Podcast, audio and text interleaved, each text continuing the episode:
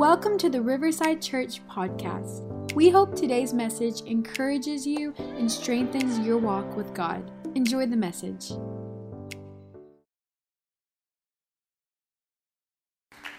So we are in the re. What does that mean? We're going to take the re and talk about redemption today. We're going to be talking about being redeemed by the blood of Jesus that makes us holy. So if you will, turn with me in your Bibles to 1 Peter chapter 1 verse 13 and 21. 1 Peter chapter 1 verse 13 and 21. I'm reading out of the New King James. And if you don't have that, then just look up here. And if you're watching online, it should be on the screens for you to view there. And let's give all of our viewers at home just a hand clap of appreciation for joining us. If you are with us right now online, uh, share, share it out, and uh, I bet you, and I know this is going to be a blessing to somebody. I'm so excited about this. Are you ready? Thir- 13, verse 13 says, Therefore, gird up the loins of your mind, be sober, and rest your hope fully upon the grace that is brought to you at the revelation of Jesus Christ. Notice it said, it's brought to you through the revelation. What is revelation? Revelation is when God simply reveals himself to you with his spirit, by his spirit, from his word, or through prayer.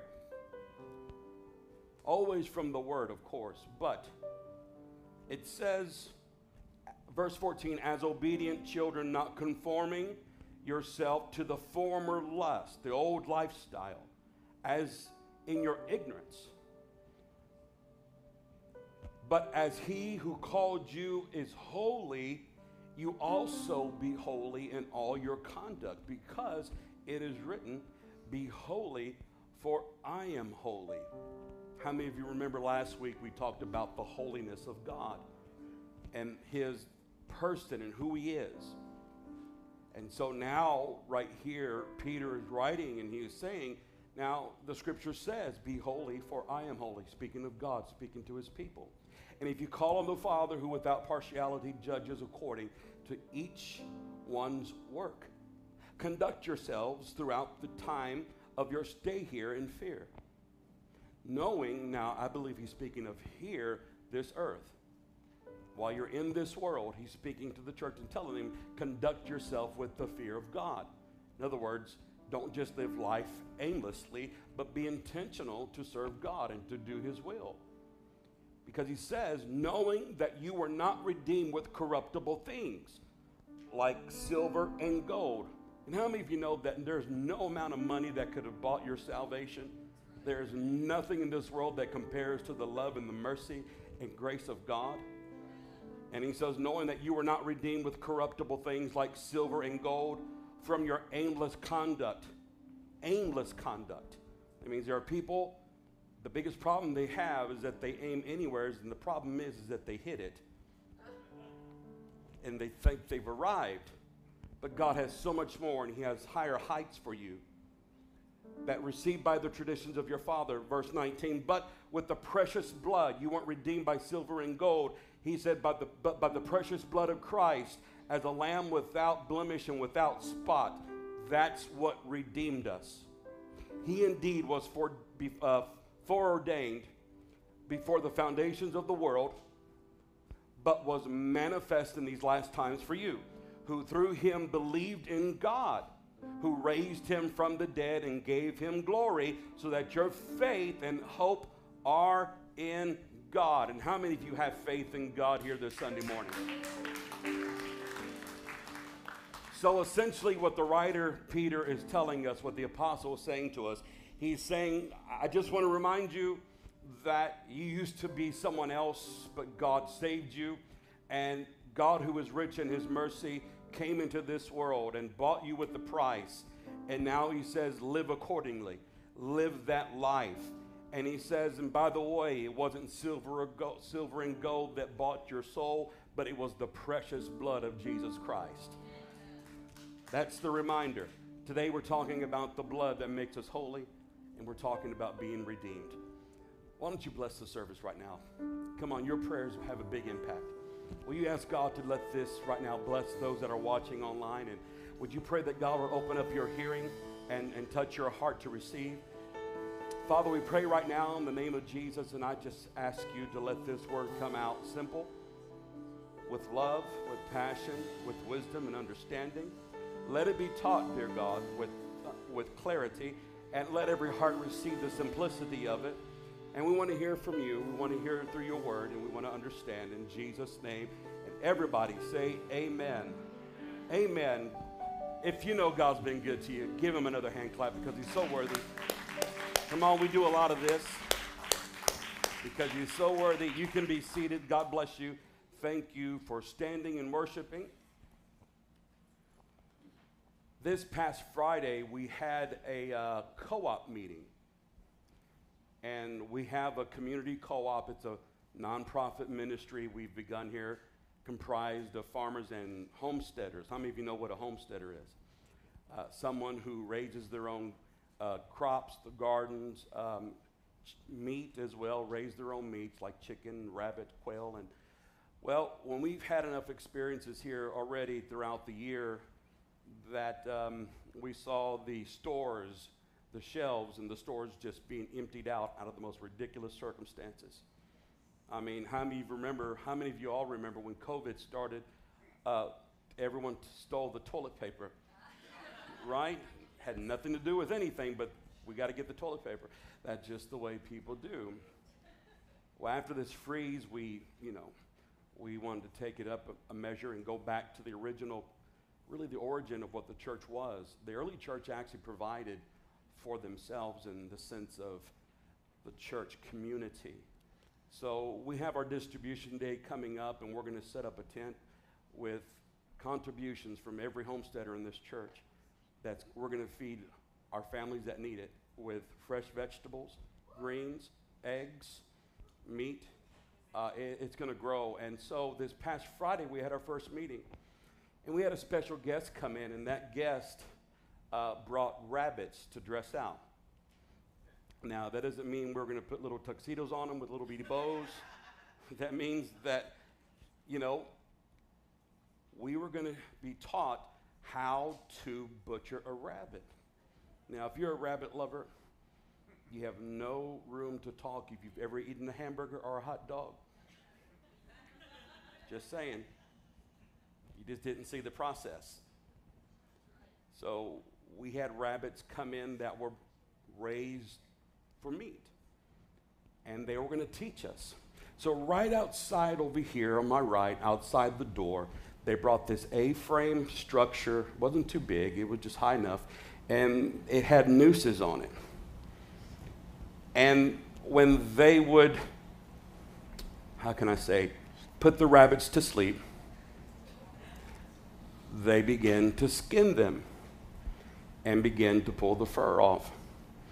And they were showing, revealing the meat and all of that, and they show us how to prepare all of that. And while that's going on, with blood dripping everywhere, I know it sounds gross, but this is what you do.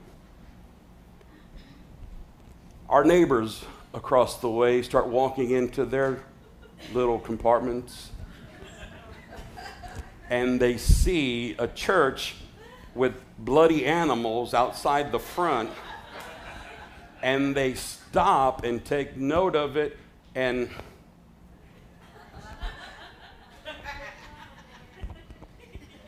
looking at us, trying to figure out what it is. And I'm trying to go live with it. You know, I'm, I'm, it's, we're, we're starting off small. Everything great starts off small. And we're, so I'm having to multitask. And I'm actually the production guy right there holding my little phone with my little stabilizer watching it. I want to explain it to them. I'm just waving like that, like this is a wonderful thing we're doing. And, and then afterwards, I went and explained, and they're like, oh, thank God, we thought this was a strange, you know, whatever. You know, if you're, if you're vegan and, you know, that, that, that hurts your feelings, um, radishes have feelings too, right? Just found out this past week my son is allergic to radishes. Weirdest thing. You can be allergic to a lot of things as you get older, and he's in his 20s. And, you know, sin can rub us the wrong way too. And we don't really consider this so many times, but we become immune to sin so much that, that we can almost, almost take the blood of Jesus for granted. Um, we've been so blessed in this nation, and I know that as a family, I know I have been blessed. I, am not saying I have a, a, a, wealthy and full bank account, and I'm not saying that I live in a three story home, and I'm not saying that I have Rolls Royces in my garage, but I am saying I have breath and I've been forgiven. And, and I have running water, and I have food in my fridge, and I have the simplicity of life but I think out of all the things that I've been blessed with just to live life and live comfortably, um, I think that we can become spoiled. If you don't think you're spoiled, um, let's see what happens when you run out of AC in your car. Try going one night without air conditioning in your home. I mean, the little modern conveniences that we have, I just have to say, God's been good to us. God's been so good to us. But the reason why you and I are blessed and we have the benefits that we do have in our life is because I really do believe it's because of the favor of God on this nation, on us, on you as a family. Um, I mean, has God been good to anybody here this Sunday morning?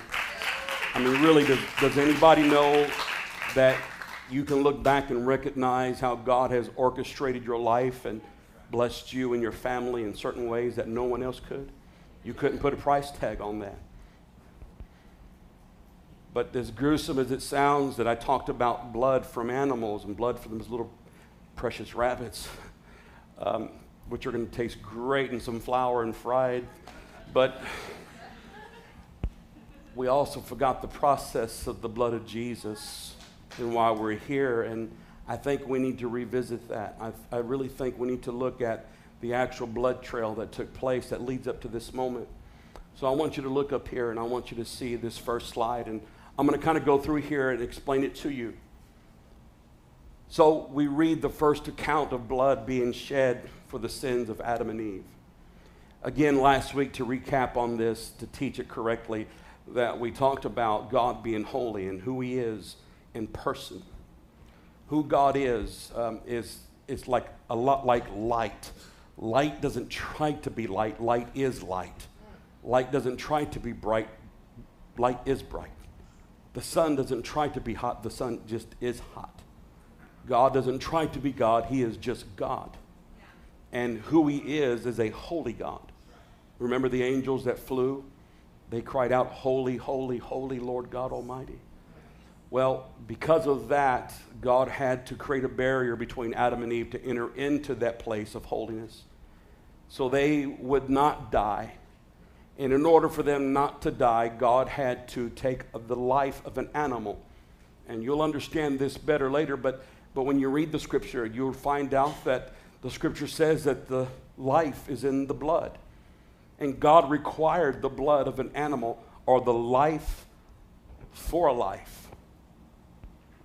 It never says that God went to the altar and he skinned the animal, but it does say that in the book of Genesis that they were covered with animal skins because they were naked. So they lost their innocence, and sin will cause you to lose your innocence. And then it requires God's method of redemption to take place to clothe you. We're not clothed with animal skins here today, but we are clothed with, clothed with the grace and the mercy of God. And so when you look at this, that teaching before the law, mind you.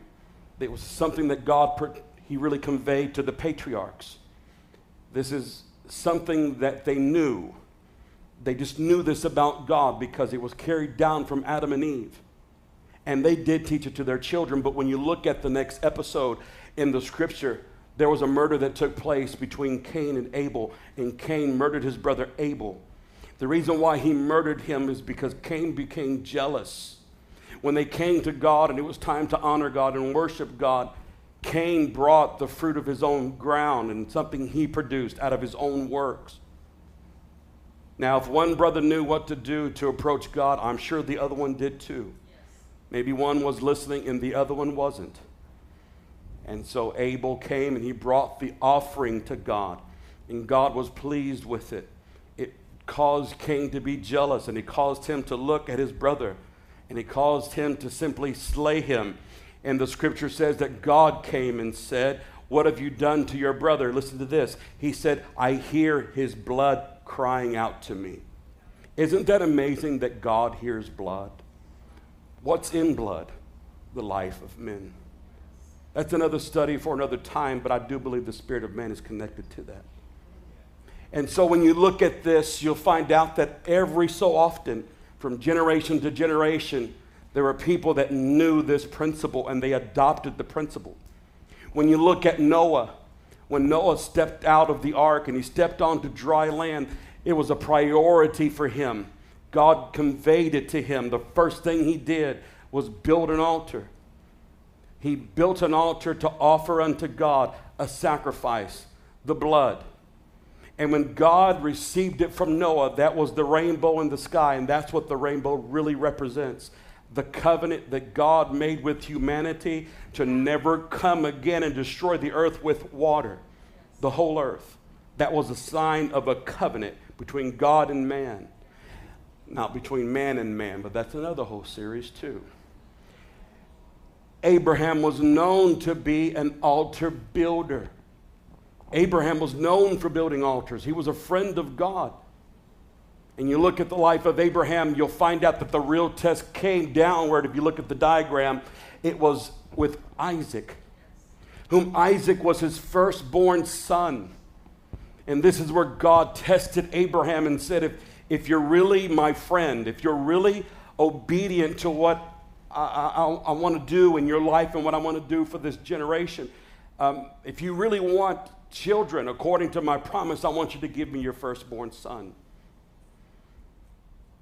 Now, we know in the scripture that when Abraham was going up Mount Moriah, that the servants asked, you know, where were you going? And there was conversion, there was conversation between Abraham and the servants, and, and Abraham said, the, the lad and I are going to go up to yonder, to yonder to worship, but we'll come back.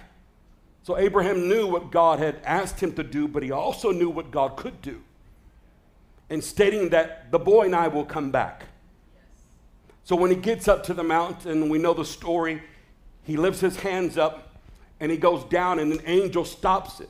And then God says, Now I know I can trust you, and now I know that you believe me, and I will call you my friend.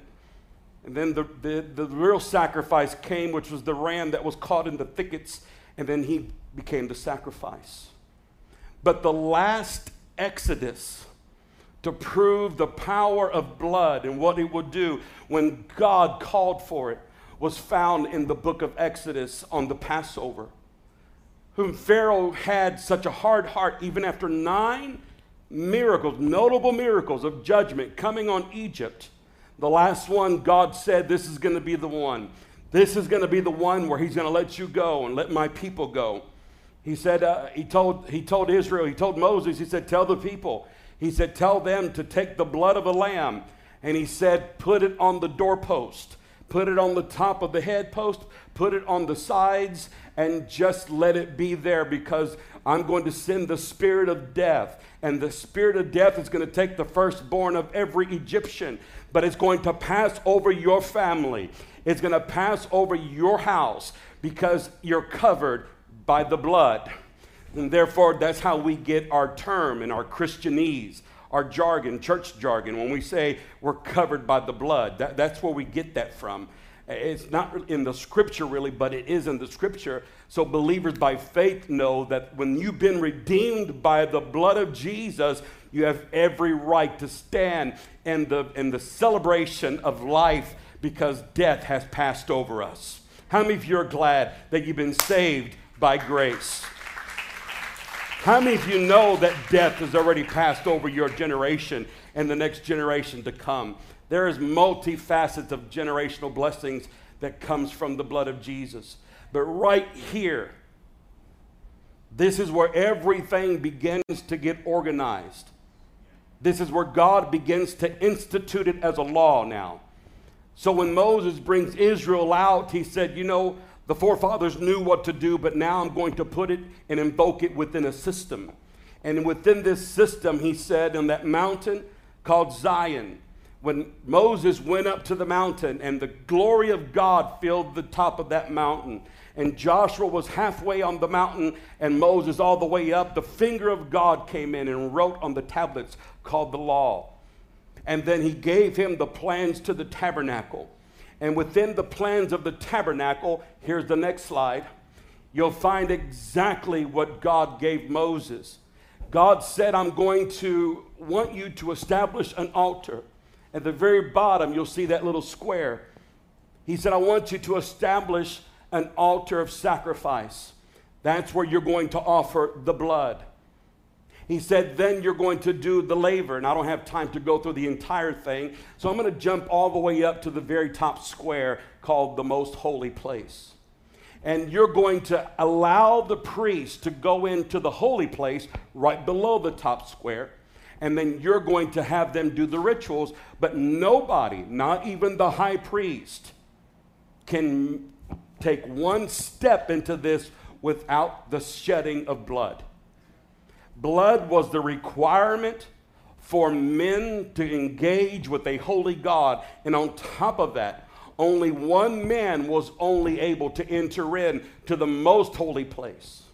In that most holy place, in that little section on the top, it was divided by a veil. Do you see the line between the two in that rectangle? That's the veil. Curtains. Behind the curtain, there was a box called the Ark of the Covenant that was overlaid with gold. And in that was manna from the wilderness, was the rod of Aaron that blossomed, represented the high priest. Aaron was the first high priest. And then there was the law of tablets that God gave to Moses that were in there as well. And then that was representative, was repres- representation of the presence of God. And on top of that ark, which is, which is really relevant for this message today and this lesson, there were, there were angels that had their wings facing each other, and there was a seat referred to as the mercy seat. That's where God's divine mercy would be implemented as the high priest would perform the rituals and pray and intercede for all of Israel. And because of that one moment that the high priest spent there, God's blessings would fall on Israel. Now they had a system in place. Now God organized it. But here's one of the major things you have to look at is right at the beginning at the gate, the very bottom. The blood came from the families. The blood really was a high, high, oh gosh, you know, what is your highest expense in your household? In theirs, it was the lamb. Finding the right lamb, finding a spotless lamb. This was going to be a type of Jesus.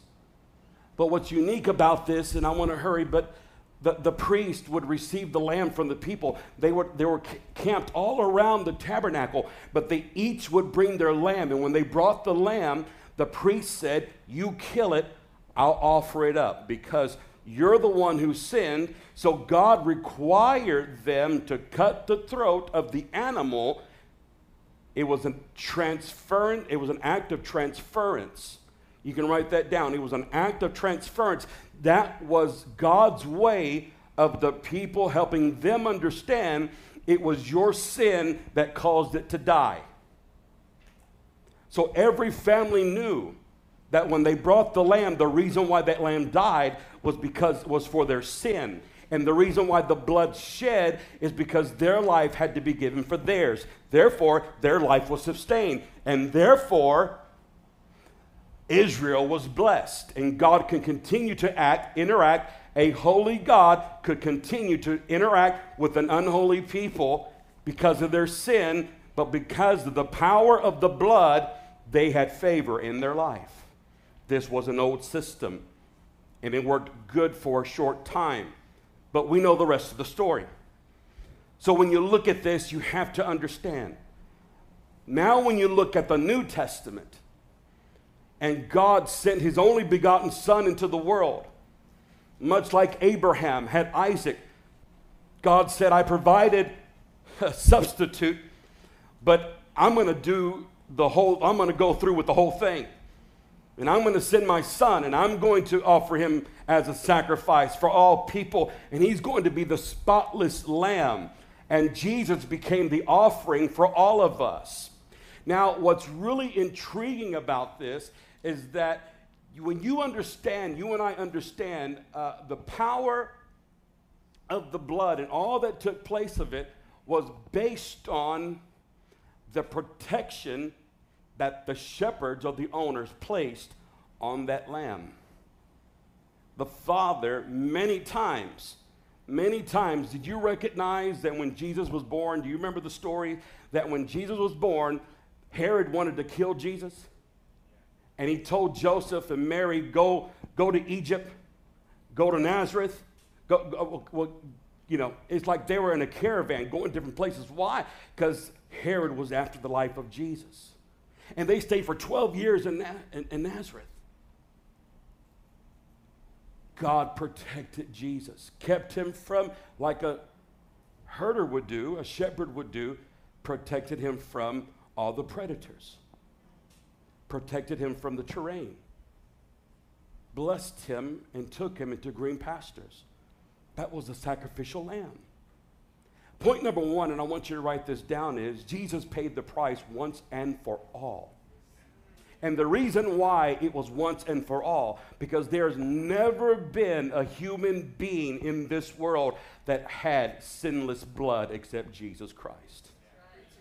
Never in our lifetime or prior lifetimes or any lifetime, there will never ever be a sacrifice that can duplicate, replicate what Jesus Christ has done.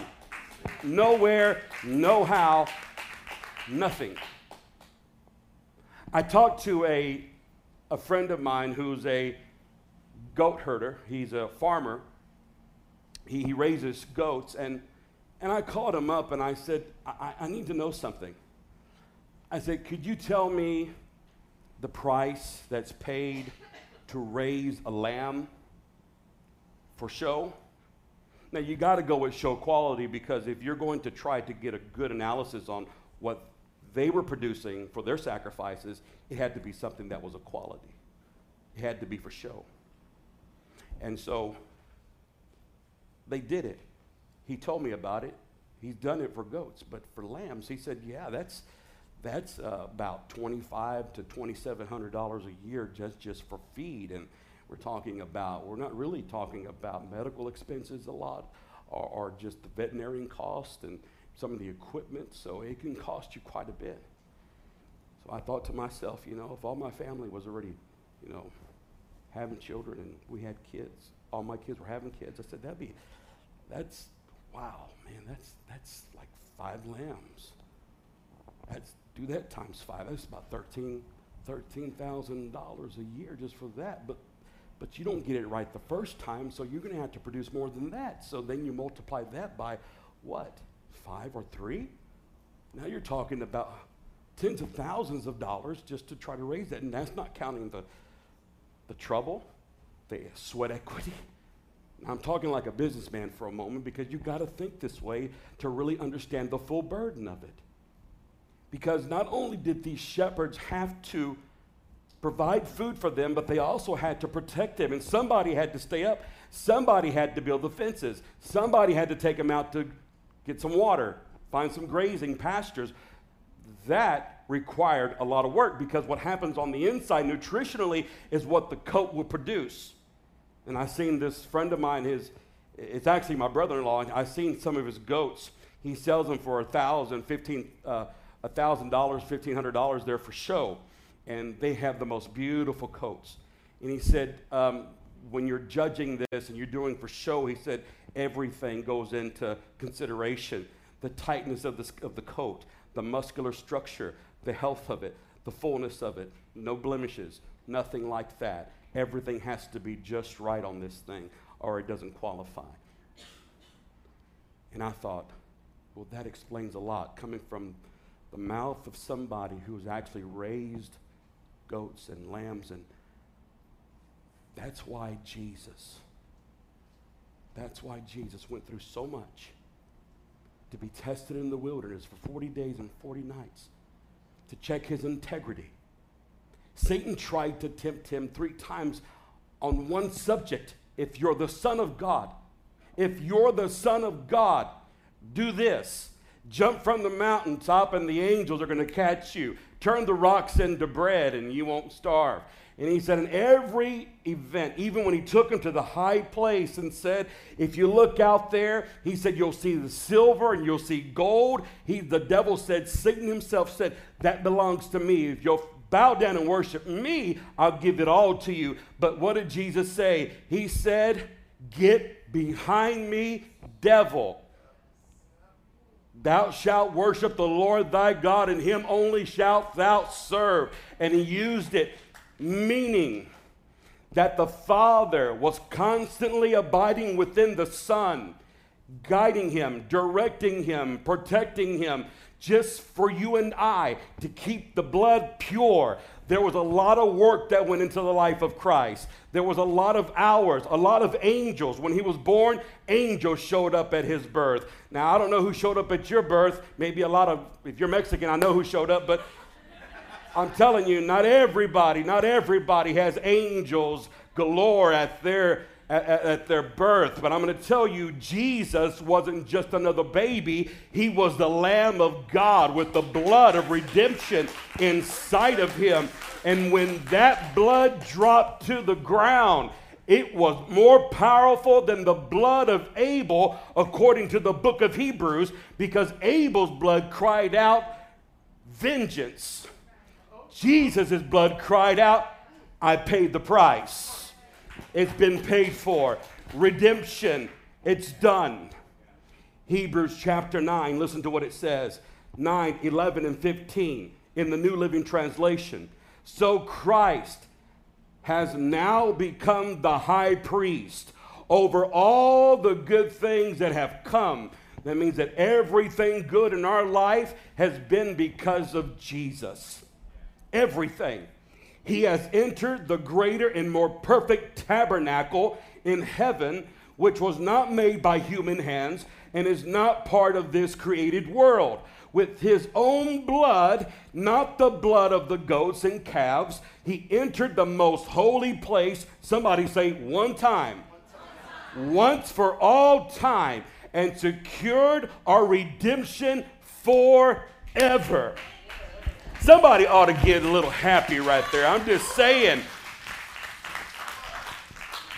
I just read you your receipt. You'll catch it later.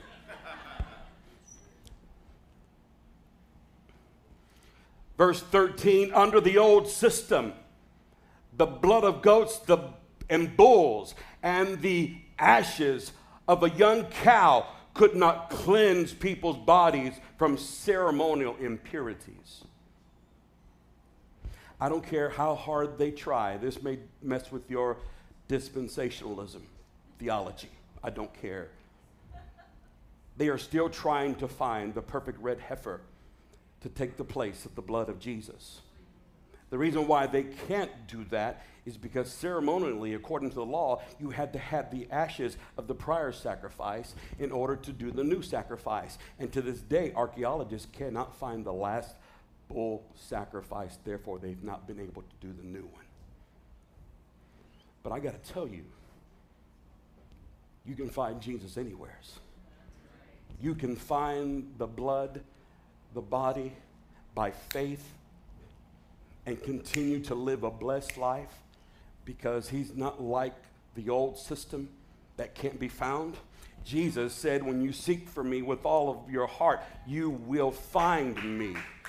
You will find me.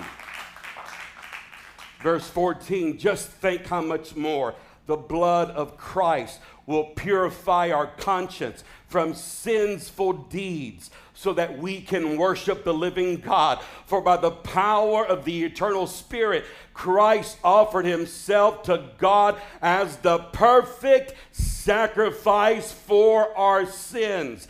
That is why He is the one who mediates a new covenant between God and people so that all who are called can receive the eternal inheritance God has promised them. In other words, you can't go anyplace else. You got to go to Jesus if you're going to be saved.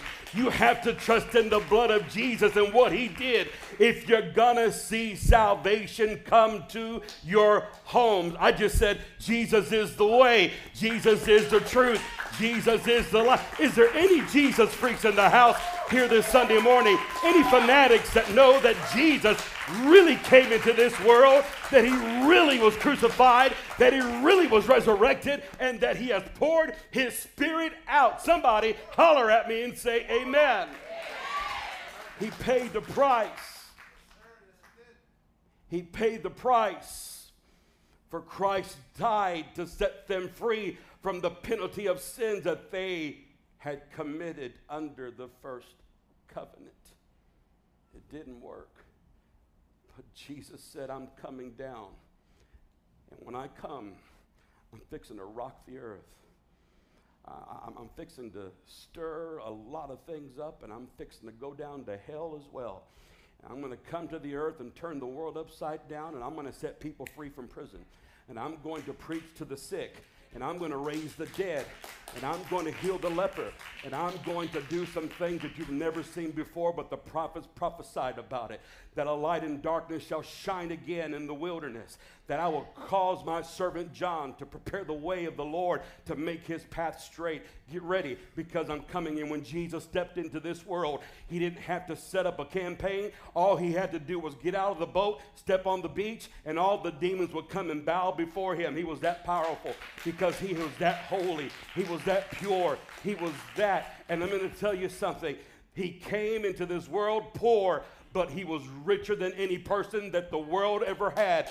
Solomon, it said that Solomon was great, but Jesus said there's one greater than Solomon here today.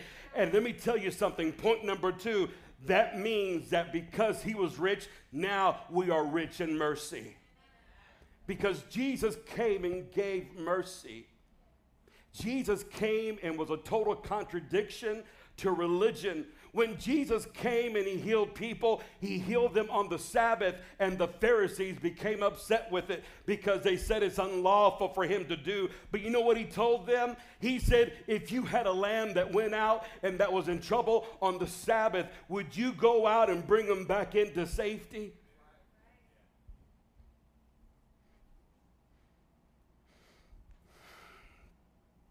They missed it.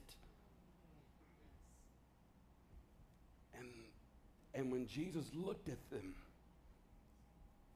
he knew, he knew, even though they betrayed him, even though they missed him, even though they didn't know he was the Messiah, even when Judas looked at him in betrayal, he still called him friend. Why?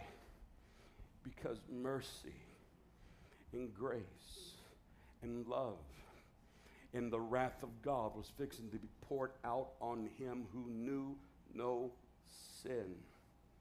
And what Jesus was fixing to do, he was fixing to, to, to, to, to tear down the barrier from what was behind that veil. He was fixing to break down the wall that kept us out of the eternal, everlasting mercy of God and that was only was meant for one person, Jesus said, I'm going to be that one person, and I'm going to step in as the high priest. And not only am I going to be the high priest, I'm going to be the Spirit of Christ inside of you. And I'm with you now. That's why he said, Emmanuel, he would be called that because he was God with us. But he said, Behold, I shall be in you. And now, as high priest, watch this now, as high priest, he came down. We know the story. He was crucified, he was buried, and he was resurrected, and he ascended up on high, and he sent the Spirit back down. Now, what was in a box is now in your life, inside of you. But what's in the presence of God? I'll tell you what's in the presence of God. He said he would be our high priest. That's why he had the rod of Aaron that blossomed. The first high priest, Jesus, was going to be your high priest, making intercession for you with groanings that cannot be uttered And he that knows the mind of the Spirit knows your heart, and he'll cause you to know how to pray through the power of the Holy Spirit. And in the Spirit will be a fresh word. That's what manna was. Manna had to be eaten the same day it was retrieved. It was afterwards, it would turn into worms. But the Word of God, when He gives it to you, it should be a fresh word from God, a rhema word from God. And then He said that He would write His laws, not on tablets this time, but He would write them on our heart and cause us to walk and obey them, keeping us free from sin. So now, when you look at yourself in the mirror, you're looking at the tabernacle of God. You're looking at the Ark of the Covenant.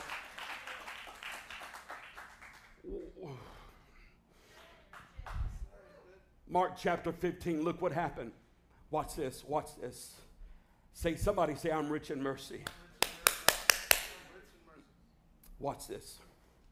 Mark 15, 37 and 39. Is anybody getting this? Are you chewing the cud? Is that what's going on? It's hard to talk when you got food in your mouth, right? Then Jesus uttered, no pun intended, another loud cry and breathed breath his and breath his last. And, and, and the curtain, watch this. This is when he was at Calvary on the cross. And the curtain in the sanctuary of the temple was torn in two. From top, everyone say top, to bottom. That means that it was, I believe, symbolic that only heaven could do a work and go down to earth. It couldn't be from earth to heaven, but it had to be from heaven to earth. It had to be God that did the work. So he ripped it from top to bottom. And when the Roman soldier stood over facing and saw how he had died, he exclaimed, He said, This man truly was the Son of God. Look at the next slide. So, this is exactly what happened. I know you understood it, but I think you need to see it. So, really, what happened? This edifice that was built by Solomon. See, the first one was built by Moses and it was made out of animal skins and it was very humble. But the next one that was built after David, Solomon built a temple and that temple was there and it was really fancy and he had stone walls. And, and, Jesus said to one point in his ministry, he said, Destroy this temple and I'll raise it up the third day. And they misunderstood it, man. They missed it. They thought he was talking about this. He was talking about his body because the body was the temple of the Holy Spirit. And the same temple, listen to this, that's what God's original plan was to put his spirit in the body. That's what Adam had. but that middle wall of division, which I believe was a type of the flesh, that kept the barrier out and kept us from seeing God and kept us from coming to God. The place where the Ark of the Covenant was, the place where the mercy seat sat, where Israel began to receive the blessings of God when Jesus died on the cross. That wall right there where the arrow is pointing was torn from top to bottom. Meaning that what was kept in isolation God says, Now I'm fixing to pour my spirit out on all flesh. I don't know if you heard me or not, but you have something that the high priest and the priest wish they had. That's why the book of Hebrews said they sought for a city whose builder and maker was God. God was fixing to make them the temple, God was fixing to inhabit us. You see, this is where we miss it. I'm going to show you why we don't get excited like we should. I'm excited right now. I don't know if you, I'm going to tell you a little secret about me. When I get excited, my legs shake. You know, like Elvis, you know? I get excited, man. My legs start shaking when I feel that adrenaline go and that excitement because I, I, I see it. I see it. And I pray that if I can see it and explain it the way I see it, then, then you're going to get excited about us also. Because let me explain something to you. You and I know nothing hardly about Jewish culture. That's the problem. See, I'm talking about this right here, and to you, it's just a history lesson. But this was reality. This was reality to God and his chosen people only. How many full blooded Israelites do we have in the building here today? I thought so. None. Why? Because you were a Gentile. Your forefathers worshiped devils and idols. You don't want to hear it, but that's the way it was. You did not know God. You and I didn't, yeah, you were raised in a church, and some of you were raised in a spirit filled environment and Bible believing environment, but I'm talking years down your bloodline. Let's just face the facts. We were a bunch of devils being in. I mean, you understand what I'm saying to you? I'm not trying to be harsh. I'm trying to tell the truth because I'm going to read you a scripture that tells you otherwise. You and I were heathens. We don't deserve to be here. You weren't invited to the party. There was no invitation with your name on it. You weren't even considered to go to heaven. Do you understand what I'm trying to tell you? You and I weren't on the roll you and I weren't in the book of life. But because he came to his own, and his own received him not. But as many as received him, to them gave he power to become the sons of God, not by the will of man, nor by blood, no, not by flesh. But the Spirit says in the book of John, but by the Spirit by the Spirit, He beget us. He beget us by the Word of God. And the Word became flesh and dwelt among us. And we beheld His glory. The glory as of the only begotten of the Father, full of grace and truth.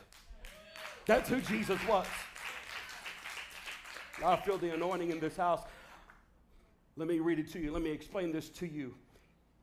Ephesus, a city full of heathens people, simply, simply put, people who didn't worship God but worshiped idols. And if you worship an idol, there was a spirit behind that idol that would influence and make you believe that he was a God. I'm going to say this, and I'm not trying to be mean and I'm not trying to be judgmental, but, but you know, I'm rough around the edges, so you, my family's used to it. You are, you'll be too, and we'll be okay. I came from the Roman Catholic Church. I worshiped idols. Didn't think I worshiped. I worshiped idols. I prayed to a lady who gave birth to Jesus that had to get saved just like Peter and John. Oh, yeah. I know all about it. I know all about it. In case you don't know what this is, I'm praying the rosary. If you don't know what this is, see, I can talk about it because I, that's where God brought me out of. But then one day God gave me an understanding that He was the Lamb of God and He was the only one that God had given the authority to, to stand between God and humanity. And then something clicked in my mind. And then I began to understand, just like the Apostle Paul helped the Ephesian church understand. Watch this, write this down Ephesians 2 1 through 13. This makes me cry because I get it, I understand it. Paul writes to the Ephesians and says, Once you were dead because of your disobedience and your many sins, you used to live in sin just like the rest of the world. It sounds like he's talking to us right now, right? Obeying the devil, commander of the power in the unseen world. He is a spirit at work in the hearts of those who refuse to obey God. All of us used to live that way, following the passionate desires and inclinations of our sinful nature.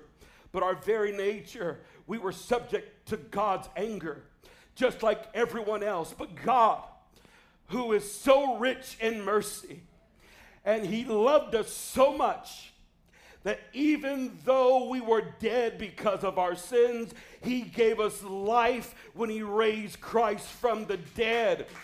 And it is only by grace that you have been saved, for He raised us from the dead along with Christ and seated us with Him in heavenly realms because we are united in Christ Jesus. verse 7. So God can point to us in a full future ages as examples as of the incredible wealth. Someone say, the incredible wealth. I don't know if you're catching this, but you heard in verse 4 God is so rich in mercy. And then he says, with incredible wealth of his grace and kindness towards us. See, we're looking around for the wrong, wrong, wrong currency. Uh, I'm just going to tell you, I'm going to say something, that, and I know it's not going to, I don't know if a preacher should say it, but I'm going to tell you Christians nowadays are nothing but gold diggers. I, heard, I said it right. I'm going to tell you why. Because all we want is for God to bless us, and we don't want to change. All we want is God's blessings in our life, but we don't want to change. When God says you're looking around for the wrong thing, I've got riches in grace and mercy. I'm rich in love. I'm rich in holiness. I'm rich in the Spirit. I'm rich in faith. I'm rich in the fruits of the Spirit. Listen to what he says. God saved us by grace when you believed, and you can't take credit for this. It is a gift from God. Salvation is not a reward for the good things we've done, so none of us can boast about it. We are God's masterpiece.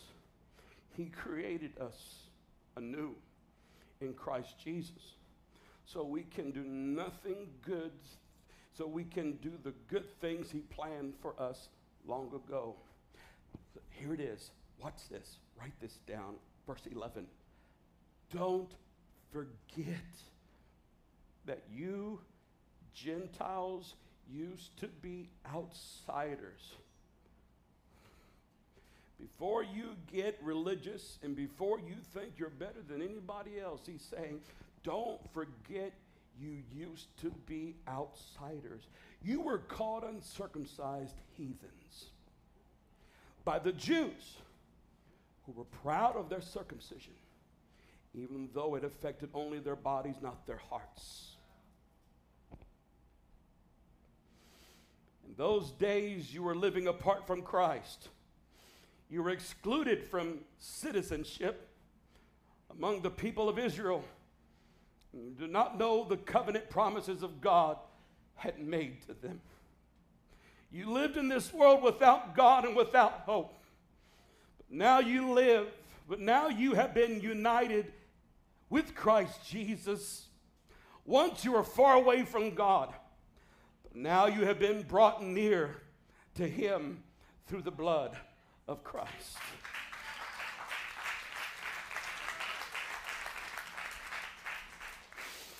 I don't belong here.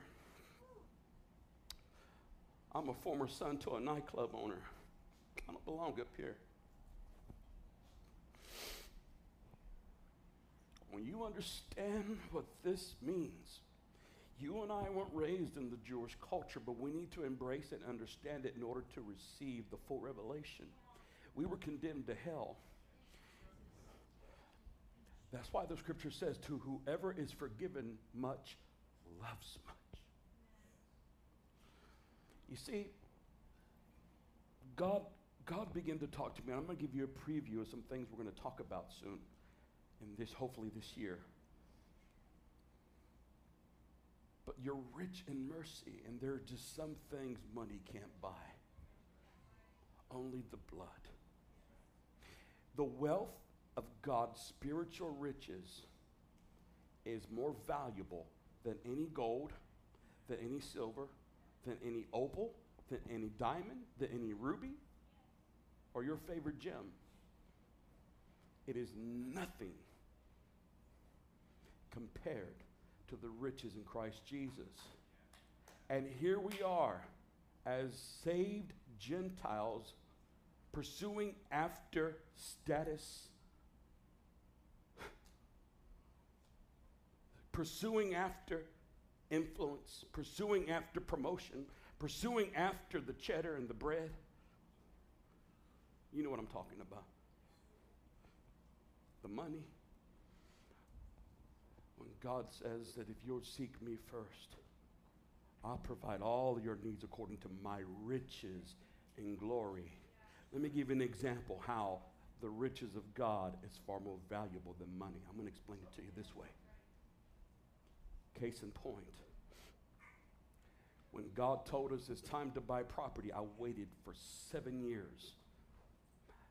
The business that my family had started was offered to me three times. I turned it down. Had the money at that time. The economy hit. Things went down. People left. But God said, right in the middle of the recession, God said, now start the, the land campaign. I said, but Lord, we don't have the money. God said, do it. And we did. Right when we started the building, the land campaign, Hurricane Harvey hits. We were so excited going into a new campaign, and all of a sudden the hurricane hit and everybody's broke. Everyone in the city, everyone in the county. So we said, it's okay. That's not a problem. We're going to obey God. Here's what we do we fulfill the commission and we fulfill our calling, and He supplies all of our needs according to His riches and glory. So, what we did, we started to feed the community. We fed people, over 10,000 people. We have an account of it. 10,000 families, households in this community. We opened up the church. We let people live here. We just said we're all in. We have no strings attached. We're not in it for the blessings, we're in it to be a blessing. And so we pursued after God. Here's what happened I got a phone call from a man of God. He said, What are your needs? I said, We're fixing to buy property, but we don't have the money. He said, No problem. A billionaire from up north wrote a check out like it was nothing and said, Here, go pay for it. You can't buy that. You can't buy stuff like that. That's the riches of his glory. It's called a miracle. God is rich in miracles. Oh, here's another one. What's this? What's this? So Peter and John are on their way to prayer. And when they're on their way to prayer, they see a man lame outside the gate called Beautiful. And that man that's lame right there, sitting down, he reaches out, and Peter and John look at him and said, Silver and gold we don't have, but what we do have, we give it to you. In the name of Jesus, rise up and walk. And the Bible says that he leaped out from where he was at. Mira, leaped out. That's as good as it gets. He leaped out. And when he leaped out, he was healed instantly. Now, you tell me, if they had given him gold or silver, would that have happened? No. But the riches of God came into his life. You can't buy that. You can't buy mercy. You can't buy grace. You can't buy favor. You can't buy healing. But if you'll just wake up and realize you used to be far away from God, but now you're at Riverside Church worshiping God, lifting up your hands. Come on, somebody. And you are now saved. You've been redeemed by the blood of the Lamb. You've been washed. Somebody get excited with me right now. Come on, Gentiles. You're not Gentiles anymore. You're now one new man in Christ Jesus, made up of both Jew and Gentile the bride of Christ, of Christ, of Christ, of Christ, of Christ, of Christ, of Christ. Thank you for listening to today's message. If you liked what you heard, be sure to subscribe and share it with a friend. For more information about who we are, visit riversidechurchtx.com.